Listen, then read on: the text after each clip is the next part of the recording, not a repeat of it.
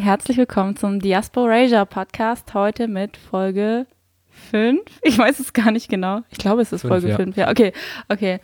Ähm, ja, es ist super heiß, deswegen sind wir vielleicht ein bisschen unkonzentriert. Es sind 35 Grad. Wir sind im Dachgeschoss, wo wir aufnehmen. Wir sind sogar gar nicht mal in dem Raum, wo wir normalerweise sind, weil der noch heißer ist. Das heißt, hier laufen vielleicht manchmal Leute vorbei. Hier ist auch so ein Hund. Pablo, ja. Äh, wir, jetzt hast du den Namen geoutet von nein, dem Hund. okay, Vielleicht will ich- der Hund das gar nicht. Wir können es einfach rausschneiden. Und wir haben alle Fenster zugemacht, weil die Straße draußen sehr laut ist. Wir haben die Ventilatoren ausgemacht, weil es zu laut ist. Aber wir haben ein richtig nices Becken mit Wasser, wo wir unsere Füße reinstecken können. Du hast deine Füße da noch gar nicht reingesteckt, fällt mir Nee. gerade auf. Nee, ich habe die ganze Zeit das Bedürfnis, dass ich da nicht mehr rumlaufe. Also das Gefühl, dass ich nicht mehr rumlaufen kann, wenn ich das mache. Und damit bin ich weg. Und da, ja, dann bin ich irgendwie ein bisschen gefangen. Aber es hilft voll, weil, also draußen sind es vielleicht 35 Grad, hier sind es bestimmt so 1000 Grad. Und wir, ähm, ja, sterben gerade ein bisschen. Aber wir haben euch so sehr lieb, dass wir das jetzt gerade für euch machen. und wir haben ja auch eine Pause gehabt, ähm, ein bisschen unplanmäßig, einfach weil wir zu viel zu tun hatten, zum Teil Lohnarbeit, zum Teil Uni-Klausurenphase oder beides, Mental Health Sachen und so weiter. Aber uns geht's gut jetzt gerade. Wir freuen uns weiter zu podcasten. Wir haben heute ganz die Orga gemacht und haben so richtig Lust weiter zu starten und haben ja in letzter Zeit auch super viel Bestätigung von euch bekommen, wunderschöne Nachrichten und ganz viele schöne Sachen. Und wir freuen auf jeden Fall uns, dass wir so viel Support bekommen und sind mega motiviert weiterzumachen. Mhm. Wir haben, wollen wir ein bisschen, willst du über das QTB-POC reden? Oder das QTB-POC? Ähm, ja, am Wochenende jetzt war ja das ähm, QT BPOC Festival in Berlin, wo ich war. Weswegen ich auch gerade so glücklich bin, was mich krass empowered hat und mir super viel Kraft gegeben hat, irgendwie mit Projekten weiterzumachen und so weiter. Äh, genau, also QT, Queer, Trans, Inter, ähm, BIPOC, Black, Indigenous, POC. Ähm, das war das ganze Wochenende und so wunderschön, wunder, wunderschön. Genau, aber ich will auch gar nicht zu viel eigentlich drüber erzählen. Ich würde sagen, wir starten vielleicht einfach mit unserer Folge. Wir haben neuen Merch. Oh ja, wir haben neuen Merch. Äh, das ist voll wichtig zu erzählen. Und zwar haben wir jetzt so Jutebeutel, die ich bedruckt habe. Ähm, ich habe so ein bisschen Siebdruck gemacht.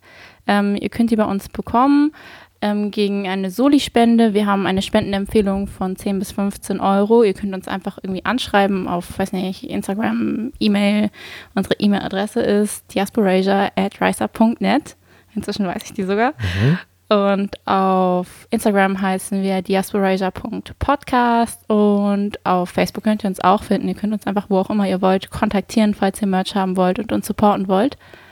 Wir sparen auch gerade ein bisschen Geld für ein größeres Projekt, weil wir mehr Gäste einladen wollen, weil wir mehr verschiedene Perspektiven auch ähm, Raum bieten wollen, aber ähm, das bisher noch nicht so viel gemacht haben. Zum einen auch, weil einfach die Technik immer so abkackt und das krass nervig ist und wir dann irgendwie auch nicht unbedingt Gäste einladen wollen, wenn alles so richtig furchtbar ist. Und wir bräuchten eigentlich noch so ein Interface, was richtig teuer ist. Falls jemand ein Interface rumliegen hat, dann gerne, her damit. oder falls jemand spezifisch für ein Interface spenden möchte oder noch weitere Mikros, damit wir auch vielleicht ein bisschen größere Runden machen können. Ähm, ja, ihr wisst, wo ihr uns kontaktieren könnt und ihr wisst, wo unser Patreon ist. Danke übrigens an alle Leute, die Mhm. uns Geld gespendet haben über Patreon. Das hilft uns super viel weiter. Ab nächsten Monat sind wir nicht mehr in der Miese. Ja, genau. Genau. Ja, aber ich, wir können auch. ich muss gerade, ich glaube, vielleicht erzählen wir Brasi gerade was. Die, ich habe eben gerade erzählt, dass hier ein Hund ist. Der ist gerade so angekommen. Wir haben ja dieses Becken hier, wo wir unsere Füße reinstellen können. Und der kommt jetzt einfach und trinkt aus diesem, aus diesem Becken, obwohl er hier sein eigenes Wasser hat. Aber vielleicht ist das leckerer mit Schweißfüßen. I don't know. Ich hoffe, dem bin ich schlecht davon. Aber vielleicht ist das Wasser leer. Nee, ich habe es eben aufgefüllt. Vielleicht ist es leckerer. Und näher dran an seinem Schlafplatz. Ja, das kann natürlich sein. Okay, jetzt fangen wir aber wirklich an mit der Folge. Mhm. Ähm, unsere Folge heißt Still Loving Glutamat. Also Oh, wir das reden heute ganz viel über Glutamat und Essen. Ich weiß gar nicht, wie wir einsteigen sollen. Sollen wir erstmal erzählen, was Glutamat ist? Ähm, oder vielleicht, warum wir dieses Thema machen. Mhm. Also, weil Glutamat für mich auf jeden Fall etwas ist, was krass stigmatisiert ist und wo ich ja sehr negative Bezüge zu habe. Also da einfach durch Rassismuserfahrungen, die ich durch Glutamat-Stigmatisierung und die Verbindung zu chinesischem Essen ähm, ja schon von klein auf hatte. Und genau, und dass das erst eigentlich in den letzten Jahren ist, dass es irgendwie so eine, ähm, so eine Consciousness, also so ein Bewusst Bewusstsein von der rassistischen Kon Konnotation von Glutamat Hate ist so, dass ich das erst relativ spät auch irgendwie verstanden habe und ähm, das für mich auch ein wichtiger Prozess war, das so zu reclaim vielleicht und zu sagen, so mir egal. Mhm, und wir werden ja später auch nochmal drauf eingehen, was, also beziehungsweise gleich drauf eingehen, was dahinter steckt. Aber ich habe das jetzt gar nicht als sowas von außerhalb wahrgenommen, weil meine eigene, also weil meine Mom irgendwann aufgehört hat, mit Glutamat zu kochen und so und zwar so, ja, okay, dann wird da ja was, also wird da was dran sein und zwar auch ziemlich äh, ja, es hat sehr lange gedauert, bis ich mich irgendwie informiert habe darüber, was daran vor allem nicht gefährlich ist oder dass es halt überhaupt nicht gefährlich ist. Ja, bei mir in der Familie war das auch so, dass meine Mutter früher mit Glutamat gekocht hat, aber dann später nicht mehr. Und ich sehe da schon so einen Zusammenhang eben mit Rassismuserfahrung und Integrationsdruck auch, hm. Den irgendwie so die erste Generation ja noch viel krasser hat als wir hm. zum Beispiel. Ja. Genau, falls Leute jetzt entsetzt sind und sagen so, hä, aber Glutamat ist doch schlecht. Nein, es gibt voll viele Studien dazu, dass es nicht schlecht ist. Aber vielleicht erstmal auch noch so ein paar Grund-Basic-Sachen über Glutamat. Was ist Glutamat überhaupt und so? Ja, vor allem ist die einzige Studie, die sagt, es ist schlecht, das ist auch eine Studie, in der Glutamat Mäusen intravenös verabreicht, also in Mäuse reingespritzt wurde. Und wenn wir das mit Salzwasser machen oder mit Zucker, dann sind wir halt auch nicht gut dran. Ähm, genau. Also sehr rassistisch gestützte Pseudowissenschaft, die da am Werk war. Genau, und Glutamat ist eigentlich etwas, was auch in natürlichen Lebensmitteln vorkommt, ähm, zum Beispiel Parmesan oder Algen oder Tomaten. Und Glutamat, wie wir es so als Pulverform ken kennen, das ist einfach nur extrahiert aus sowieso natürlichen Sachen, die es so gibt. Und das ist natürlich mal auch diese komische Debatte, was ist natürlich, was ist nicht natürlich so. Ähm, aber es ist jetzt kein äh, komisches Hexenwerk. Okay, das ist auch ein komisches Wort, Hexenwerk. Auf jeden Fall ist es äh, nichts super Weirdes. Das ist einfach so eine, so eine Sache, ja, die auch in der Natur vorkommt und die wurde ähm, von den japanischen Biochemiker Ikeda Kikonai 1909 ähm, erfunden und kam in den 30er Jahren auch ähm, nach Europa und in die USA und wurde dort eben sehr viel für so Dosenessen ähm, und so Fertigessen insgesamt benutzt. Und was es hauptsächlich macht, ist eben so eine, ja, wie Geschmacksverstärker eigentlich vielleicht auch sagt, so ein Geschmacksverstärken, hauptsächlich auch bei so salzigen Sachen, bei süßen Sachen funktioniert das nicht. Also das ist halt so eine bestimmte Komponente von Essen verstärkt, wie zum Beispiel Salz auch macht oder Fett, Öl, irgendwie. Ja, dann war es eine Zeit lang vollkommen normal oder gängig, dass Glutamat in vielen Sachen drin war und auch gar nicht mal nur in Essen, was irgendwie so racialized ist. Ich weiß nicht, wie ich das am besten auf Deutsch sage. Also was so bestimmten marginalisierten Personengruppen, migrantisierten Personengruppen irgendwie zugeschrieben wird, mhm. sondern ähm, etwas, was einfach so allgemein überall genutzt wurde. Mhm. Genau. Äh, ich würde dazu vielleicht noch sagen, dass das der fünfte, also das ist damals, äh, du hast ja schon gesagt, dass es aus Japan kommt und äh, dort quasi wissenschaftliche Studien durchgeführt wurden, weil dieser Geschmack den Glutamat eben enthält, äh, den Glutamat hat oder freisetzen kann, ähm, den es so noch nicht gab und mit Umami quasi ein fünfte, fünfter Geschmack aus der Zunge ne auf, auf der Zunge neben äh, süß, sauer, bitter und salzig, glaube ich. ja, ähm, genau, entdeckt wurde. Und das ist das, also genau, Glutamat ist quasi pures Umami. Also richtig nice, also voll mhm. gut, ne? Also es ist was Positives, es ist eine schöne Sache. Für Menschen, die Essen genießen, ist das auf jeden Fall Genusssteigerung und eine schöne Sache. Voll. Genau, und dann gab es aber diesen Bruch in den 1960er Jahren, wo ähm, dann quasi der Begriff ähm, China-Restaurant-Syndrom ähm, auch geprägt wurde durch verschiedene Zeitungsartikel. Angefangen hat das mit einer Person, die in einem chinesischen Restaurant gegessen hat. Ähm, die Person ist übrigens auch Chinese American ähm, und Arzt. Und er hat danach geschrieben, dass es ihm irgendwie schlecht ging und hat dann irgendwie einen Artikel geschrieben, einen medizinischen, wo er ähm, spekuliert, woran das liegen könnte. Glutamat ist eine Sache, aber nicht die Hauptsache, die irgendwie hervorgehoben wurde. Aber danach gab es halt schon sehr viele Leute, die dann auch geschrieben haben, so ja, ich habe das genauso und es ist bestimmt das Glutamat. Und, ähm, genau. Und dann wurden halt solche Symptome beschrieben wie irgendwie Kopfschmerzen, ähm, was war das denn noch? Irgendwie so Atembeschwerden, irgendwie so trockener Mund, solche Sachen. Eigentlich alles Mögliche. Eine sehr breite Palette. Es gab übrigens, Fun Fact, es gab übrigens auch ähm, so Leute, die spekuliert haben, vielleicht liegt es daran, dass diese ganzen weißen Leute nicht richtig mit Stäbchen essen können und deswegen so Krämpfe haben und ähm, davon dann irgendwie so Kopfschmerzen bekommen, weil denen das zu anstrengend ist. Aber schon auch ziemlich witzig ist. Ähm, genau, auf jeden Fall ging das super viel durch die Presse. Es gab dann irgendwie diese Studien, ähm, die diesen Glutamat-Hate mitgemacht haben und dann eben Studien durchgeführt haben, wie du es ja eben schon erwähnt hast, die überhaupt nicht repräsentativ für irgendwas waren. Es gab dann, ich glaube, später jetzt nochmal ähm, eine australische Studie, wo das äh, nochmal getestet wurde, ob Glutamat schädlich ist mit Personen und ähm, dass da auf jeden Fall auch festgestellt wurde, dass Glutamat nicht schädlich ist und dass hauptsächlich Personen aus der Gruppe, denen gesagt wurde, dass sie Glutamat bekommen, obwohl sie kein Glutamat bekommen haben, dann das Gefühl hatten, dass sie irgendwelche Symptome haben. Also dass es einfach etwas ist, was so krass in unseren Köpfen äh, eingraviert ist, dass Glutamat etwas Schlechtes ist, dass Leute sich einbilden, dass da wirklich irgendwas passiert, wenn du weißt, dass du Glutamat isst. Hm.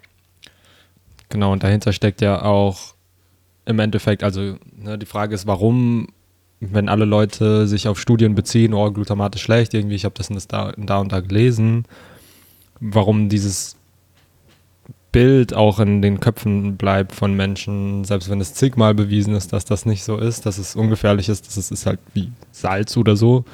Ähm, genau, warum hält sich das die ganze Zeit, ist dann ja die Frage irgendwie, warum, bleib, warum lesen Menschen nicht diese Studien, wo Leute mit Zuckerplacebos die gleichen Effekte quasi haben dann als die Leute, die irgendwie Glutamat einnehmen in Studien. Ähm, genau, dass darauf nicht gehört wird, ist ja ein bisschen die Frage.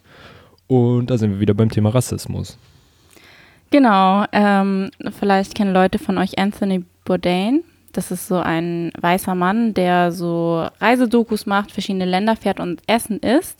Ähm, an sich so ein relativ kolonialer Ansatz, aber er macht das eigentlich schon relativ cool. Er hat auch eine ähm, Folge im chinesischen Kontext gemacht und sagt dann auch klar, dass diese Stigmatisierung von Glutamat durch Rassismus passiert, was ich schon sehr nice finde, so einfach als Statement einer weißen Person, weil uns hört ja sowieso niemand zu, wenn wir sagen so, das ist rassistisch und Glutamat ist nicht schlimm. Und dann sind die so, ja, Asians, die wissen mal wieder gar nichts, die sind so ungebildet, die wissen nicht, was gesund ist, die ernähren sich sowieso ungesund und deren Essen ist eklig und dreckig. Genau, und das, also in einem größeren politischen Kontext geht es ja wieder um die Dehumanisierung, so was ihr esst ist eklig, so was ihr esst ist nicht das, was wir essen und wir sind die Menschen, von denen die Normalität quasi, an denen die Normalität definiert wird, die entscheiden, was gerade irgendwie zivilisiert in ganz großen Anführungszeichen ist und was nicht. Genau, und es gibt halt einfach immer so ein konstruiertes äh, Misstrauen oder irgendwie so einer gewissen konstruierten Gefahr gegenüber ja, POC-Food, würde ich sagen. Ähm, und das ist halt eben auch nicht nur irgendwie asiatisches Essen. Wir sprechen eigentlich auch spezifisch mehr so über ostasiatisch, südostasiatisches Essen, was dieses Stigma hat. Also ich glaube schon, dass es irgendwie allgemein für so POC-Küchen der Fall ist, dass es krass stigmatisiert ist, aber diese Glutamat-Stigmatisierung äh, und wie ja auch schon dieser Name für dieses Syndrom in Anführungszeichen ist ja China-Restaurant-Syndrom. Also da ist ja schon diese klare Verbindung zu chinesischem Essen und auch irgendwie so ostasiatischer Küche oder südostasiatischer Küche, was meistens irgendwie in einen Topf von äh, gleichen, äh, gleicher Rassismuskategorie gepackt wird. Und es ist ja auch nicht nur so, dass Glutamat nur in der chinesischen, südostasiatischen Küche verwendet wird oder es ist halt auch in, wie du schon gesagt hast, natürlichen Lebensmitteln, aber auch in Lebensmitteln, die Menschen jetzt noch nicht so als, also niemand als gesund bezeichnen würde, wie Chips, so Doritos, so. Mm, Ähm, voll. Genau. Und ich, äh, Brühe, zum Gemüsebrühe oder zum Beispiel auch hier eure Bio-Gemüsebrühe, wenn da Hefeextrakt drin ist, das ist auch Glutamat. So. Und das wird halt anders genannt und in einem Kontext benutzt, wo Leute dann davon ausgehen, oh, das ist nichts Schlimmes, weil es halt eben nicht diese Konnotation von, ja, ich will mal racialized sagen. Ich weiß echt nicht, wie ich das irgendwie in einem Wort auf Deutsch äh, zusammenfassen kann. Vielleicht, also ich benutze racialized jetzt vielleicht einfach durchgängig hier und es geht hauptsächlich darum, dass eben genau so eine die, die, diese Vorstellung stattfindet von weißen Personen gegenüber ähm, POC oder deren Kultur oder zum Beispiel Essen hier in dem Fall, ähm, dass eben dort eine Rassifizierung stattfindet von dem Essen. Genau, und dass da bestimmte rassistische Kategorien drauf projiziert werden. Und aufgewachsen hier in Deutschland heißt es ja, also hat es ja auch irgendwie Effekte von, die sich dann mit Scham verbinden, irgendwie das Essen, was ich zu einem Treffen in der Schule oder beim Fußball, beim Sport, keine Ahnung, was äh, Menschen dann auch immer machen, immer di direkt auch, äh, dass ich mich dafür schämen muss, dass keiner es isst, das irgendwie eklig ist und das komische, dieses Asia-Food oder so, obwohl es immer, also und ich habe das ja dann auch so internalisiert und gesagt, ah, nee, kann ich nicht was anderes mitbringen dieses Mal und so. Und jetzt denke ich mir, es ist so das niceste Essen, wenn meine Mom kocht oder so. Ähm, genau, oder alle Leute irgendwie aus meiner Familie, die irgendwie dann philippinisches Essen machen. Und ich mich so unglaublich drüber freue. Das ist so das nice Geschenk, was ich kriegen kann zum Geburtstag oder zum, äh, ja, egal, wenn was ansteht, wünsche ich mir eigentlich Essen, Panzit. Voll. Ja, ich hatte das auch in der Schule voll viel. Ähm, es gab zum Beispiel auch eine Person, die nicht bei uns zu Hause essen durfte, weil irgendwie der Vorwurf da wird, da wird bestimmt mit Glutamat gekocht und alles, was da ist, ist Wow. ungesund. So. Das war halt voll die krasse Öko-Familie. Ähm, ich habe darüber auch schon mal gesprochen. Ich habe nämlich schon mal eine Podcast-Folge über Essen gemacht beim Antira-Radio. Man kann die sich auch auf Soundcloud anhören, falls ihr Lust habt. Das ist so eine Drei-Stunden-Folge, wo wir drei Stunden lang essen und über Essen und Rassismus reden. genau, und das hier ist so ein bisschen spezifischer, nur auf so Glutamat. Ähm, genau, also da habe ich das auch schon mal erzählt, nur so falls Leute jetzt denken, ich wiederhole mich schon wieder. ähm, und auch zu Hause war das voll krass. Ich habe ja auch irgendwie ein weißes Elternteil und meine ähm, weiße deutsche Oma hat auch bei uns gewohnt und das war schon krass, wenn meine Mutter irgendwie chinesisch gekocht hat, ähm, dass dann alle Türen immer zu sein mussten, weil das stinkt ja so Mm, und das ist ja mhm. eklig. Ja, kenn Und das irgendwie auch so zu Hause kennenzulernen und ähm, ja, ich, also ich hatte das auch irgendwie manchmal Schwierigkeiten damit, so Essen an bestimmte Orte zu bringen, wenn es in Anführungszeichen stinkt und nicht das ist, was irgendwie so eine so ein weißer Mainstream gut findet. Zum Beispiel, wenn wir irgendwie so ähm, Schulfeste hatten, dann haben schon immer ganz viele gefragt, oh, kann deine Mama Frühlingsrollen machen? Weil Frühlingsrollen ist so das Mhm, quasi harmlose chinesische Essen, was alle Leute kennen und wo Leute davon ausgehen, okay, das, daran sterben wir jetzt nicht, weil das kennen wir ja schon. Das ist ja gar nicht so schlimm. Ja, und da, da sind aber auch trotzdem immer noch sehr viele Rassismuserfahrungen passiert, wenn ich das dann mitgebracht habe, beziehungsweise wenn meine Mutter sich stundenlang hingestellt hat, die alle so gerollt hat und dann frittiert hat. Und das ist so viel Arbeit. Und diese ganzen White People haben das überhaupt nicht appreciated, also nicht wertzuschätzen gewusst und waren stattdessen rassistisch und scheiße. Ja, Und heute dann auch dieses, also man könnte ja meinen, dass ich mich voll darüber freuen würde oder sollte, müsste, whatever, dass das heute irgendwie so hip und cool ist, asiatisches Essen und so, oh, voll gesund und äh, richtig exotisch. Ähm, ja, aber nee, so es, es nervt mich und es, dass Leute nicht wissen oder nicht kritisch damit umgehen, ähm, was da für uns für Scham und Verletzungen dafür mit stattgefunden haben und auf einmal machen es weiße Leute und es ist so richtig cool.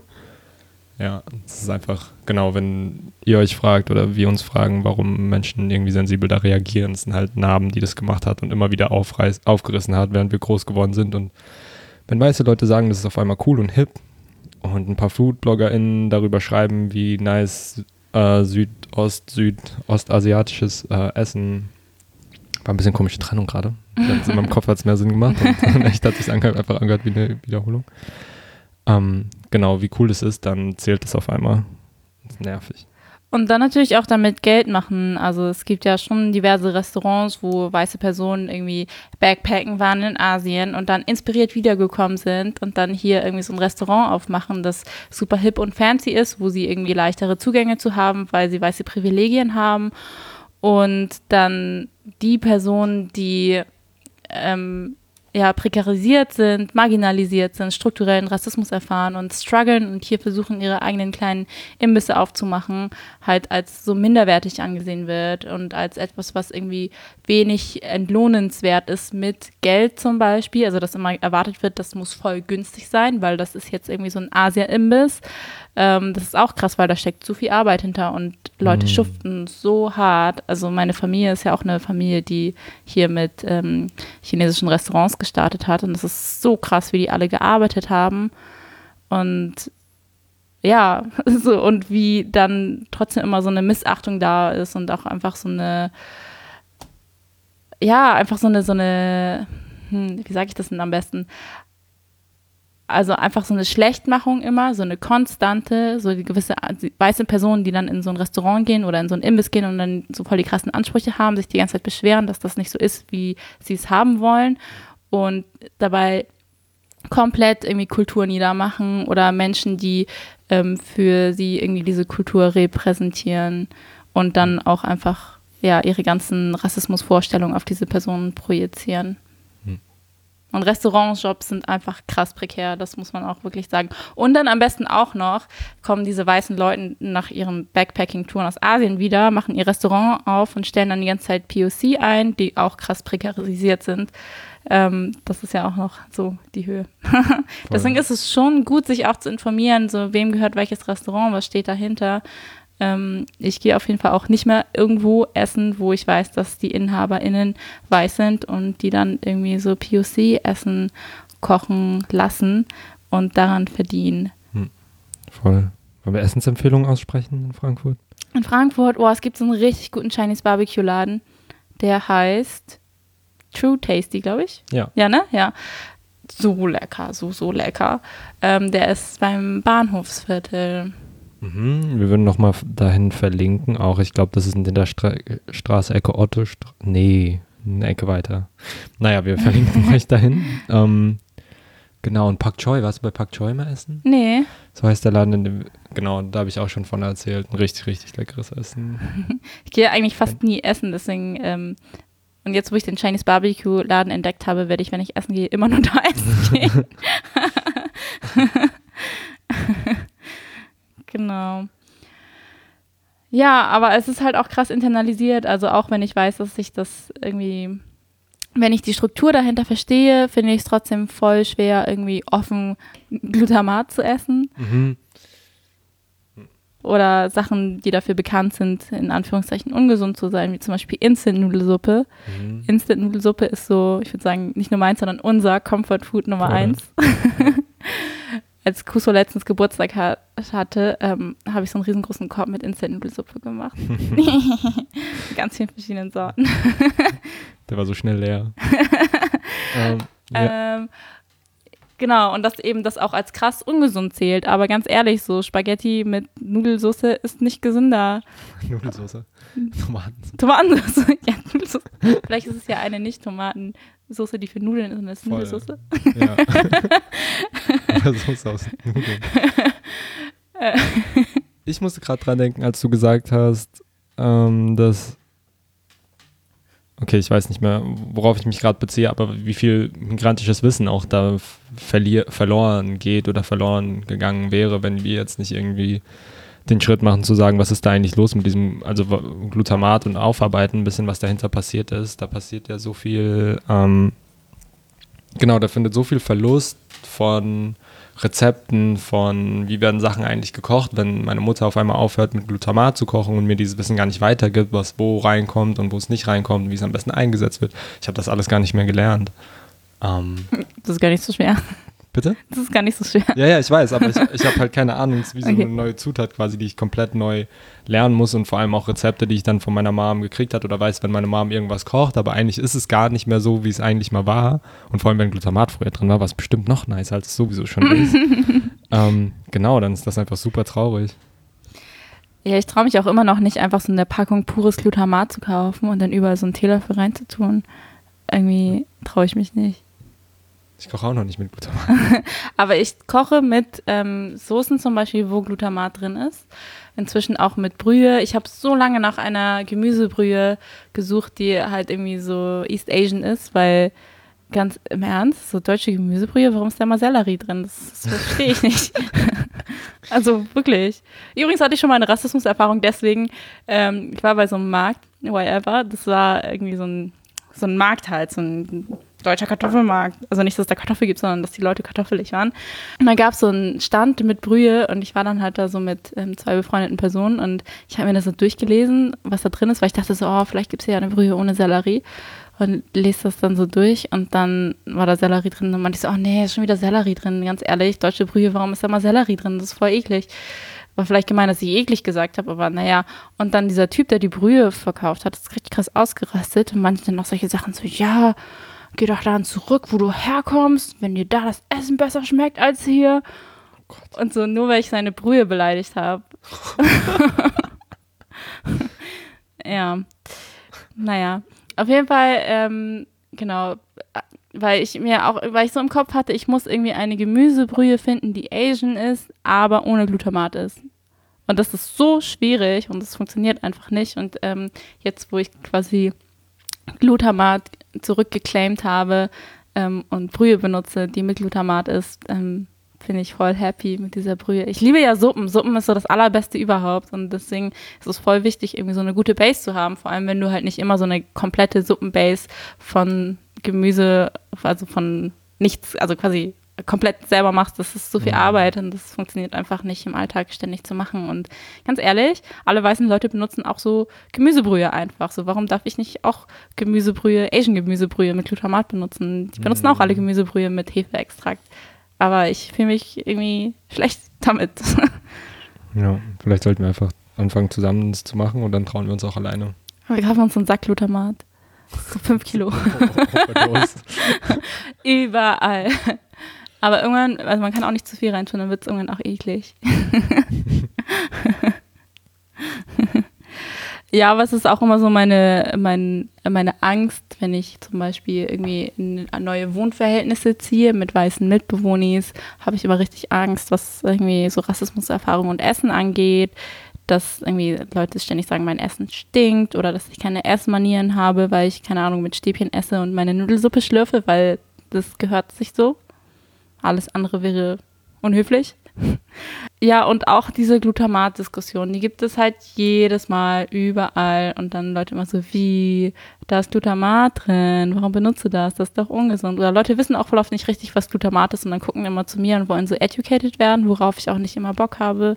Hm.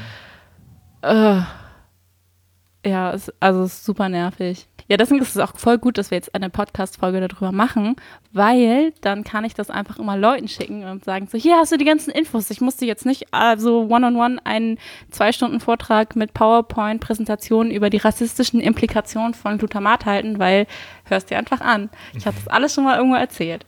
Oder für euch zum Nachlesen haben wir unten drunter auch in der Infobox haben wir äh, Links, PDFs, Videos, Wikipedia-Artikel zu Glutamat. ähm, genau. Ich habe auch wissenschaftliche Artikel gefunden. Hm. Das äh, meinte ich mit PDFs, glaube ich. Ach so, oh, sorry. ja, auch, ja, genau. Ja, voll gut. Also voll gut, dass es da auch irgendwie sowas gibt zum Thema Rassismus und Glutamat in Akademia. Also Akademia ist ja schon auch irgendwie kritisch zu sehen, aber ähm, ich finde es immer nice, wenn bestimmte Themen auch irgendwie so den Weg zu Akademia finden. Mhm, voll. Und ich meine, wenn das die Sprache ist, die gehört wird, dann macht das strategisch vielleicht auch einfach mal mm. Sinn, das zu nutzen. Ja, voll. Also ja, mache ich ja auch irgendwie. Ja, mega. Also, ja. Ja, ich möchte auch noch eine ähm, YouTube-Miniserie empfehlen, die heißt Jade Dragon, wenn ich mich richtig erinnere. Super witzig. Die spielt im ähm, britischen Kontext und das geht, ähm, also es haupt, handelt hauptsächlich in einem Asia-Imbiss und ist aus der Perspektive von zwei weißen DokumentarfilmmacherInnen, die halt eine Doku darüber machen und krass rassistisch sind. Und ähm, ja, und es ist super witzig. Und dann gibt es eben auch eine sehr, sehr witzige Szene, wo es um Glutamat geht. genau, das verlinken wir auch alles in der Infobox. Ich hoffe, wir haben genug Platz. Wir haben mhm. letztens festgestellt, dass man nur eine bestimmte Anzahl von Zeichen in der Infobox schreiben kann. Ja, und dann müssen wir das als Kommentare unten drunter schreiben, aber ihr kriegt auf jeden Fall die Infos. Genau. Ja, ich finde die Aspekte auch noch sehr interessant von gesundem Essen und Klassismus. Mhm. Also, dass da, ja, genau, also in der Betrachtung von was gesundes Essen ist oder was nicht, ähm, eben so ein bestimmter Klassismus ähm, reinspielt und ähm, überhaupt nicht drauf eingegangen wird, was Menschen, ähm, die prekär leben, überhaupt für Möglichkeiten zur Verfügung stehen, sich gesund, gesund in Anführungszeichen zu ernähren. Mhm. Und was dann auch als gesund quasi klassifiziert wird, super aufwendig, hip, teuer vor allem. Also so eine Gleichsetzung mit teuer ist auch gleich gesund irgendwie. Voll. Und dann halt auch gewisse Food Trends immer, ähm, die ja, bestimmtes Essen dann hip machen, was dann super teuer ist, was auch voll krass ist mit so POC-Essen, wenn du dann mhm. auf einmal irgendwie so dein eigenes Essen nicht mehr irgendwo essen kannst, wenn du irgendwie ausgehst und so weiter, weil das jetzt super hip geworden ist. Mhm. Ja, das ist auf jeden Fall schon super krass. Alles ohne Glutamat. Und halt auch noch so eine äh, Kombination mit Gentrifizierung natürlich. Mhm. Auch wenn wir gerade, also wenn wir eine ähm, Empfehlung, eine Essensempfehlung für das Bahnhofsviertel irgendwie aussprechen, ist es da, glaube ich, ganz, ganz extrem zu sehen, dass fast im Wochentakt irgendwie ähm, sowohl Lokale, wo man abends sitzen kann, aber auch viel migrantisches Essen, ähm, was so, ja, irgendwie authentisches Essen, authentische Orte mit einem, äh, die mit Essen in Verbindung gebracht werden, verschwinden und jedes Mal wieder eine neue, richtig hippe Kette von Essen aufmacht, was auch irgendwie migrantisches Essen ist, aber super weiß gewaschen, ähm, hippe gesunde Foodketten, vegane Foodketten, als ob man keine veganen Optionen in ähm, migrantischen Läden hätte oder so. Ähm, genau. Ja, Veganismus und so migrantisches Essen ist ja nochmal ein sehr krasses Thema für sich. Hm. So. Nee, vielleicht machen wir das jetzt hier nicht auf. Eine andere Folge vielleicht. ja. Genau, also ich würde sagen, ähm, Thema Glutamat und Essen, wir kommen langsam zum Ende, es ist nämlich zu heiß, wir sterben wirklich, deswegen wird es vielleicht einfach eine kurze Folge diesmal. Mhm. Ähm, wir haben ein paar Sachen vorbereitet für die nächsten Male. Möchtest du was sagen? Mhm. Und zwar in der nächsten Folge soll es darum gehen, ähm, welche migrantischen Organisationen eigentlich, also wer politisch ist und wer nicht, wem wird das eigentlich abgesprochen und äh, uns selbst auch, also um das Thema RevolutionärInnen sein, irgendwie progressive Politik zu machen, ähm, irgendwie was auch der Anspruch dieses Podcasts ist. Und in Bezug auf den Text, den wir letzte Woche geschrieben haben, den können wir auch noch in die Facebook, in die Infobox hier, wenn Leute den nochmal nachlesen wollen, ähm, wo es genau darum ging, in Austausch zu treten, quasi den nächsten Schritt zu machen. Also wir haben jetzt versucht, oder wir versuchen weiterhin Teil eines Prozesses von Community Building, von Community zu sein und aber auch den nächsten Schritt zu gehen, quasi in Austausch zu treten und andere Räume zu schaffen, Räume, an denen Menschen mitmachen können und keine passiven ZuhörerInnen sind. Ähm, genau, deswegen stellt uns eure Fragen, sagt, was ihr zu sagen habt, gibt uns Inputs rein, Material, sodass wir das interaktiver irgendwie gestalten können für die nächste Woche. Genau. Und ja, wir machen nächste Woche eine Folge. Danach machen wir leider schon wieder eine Pause, weil wir einfach nicht da sind. Also wir sind beide nicht am gleichen Ort, sodass wir podcasten könnten. Ähm, aber wir sind die ganze Zeit ähm, fleißig dabei, Sachen zu preppen, zu lesen und haben so viele Themen, die wir noch ähm, besprechen wollen, wo wir podcasten wollen. Ähm, genau, das heißt, es gibt auf jeden Fall für die Leute, die nicht äh, auf Content warten können. Ihr könnt euch das vorstellen, dass es richtig eine riesengroße, eine riesengroße Liste gibt, äh, Sachen, die wir machen wollen. Und es kommt auf jeden Fall. Ein bisschen Geduld müsst ihr haben. Mhm. Genau, dann war es das an dieser Stelle auch von uns. Mhm. Diese Woche uns wieder zurückgemeldet mit einem kurzen Beitrag und wir freuen euch, freuen uns auf eure Fragen, Inputs, Kritik, äh, Diskussionsanregungen, Ideen. Keine Hate-Mail. Hate Mail. Danke. Ciao.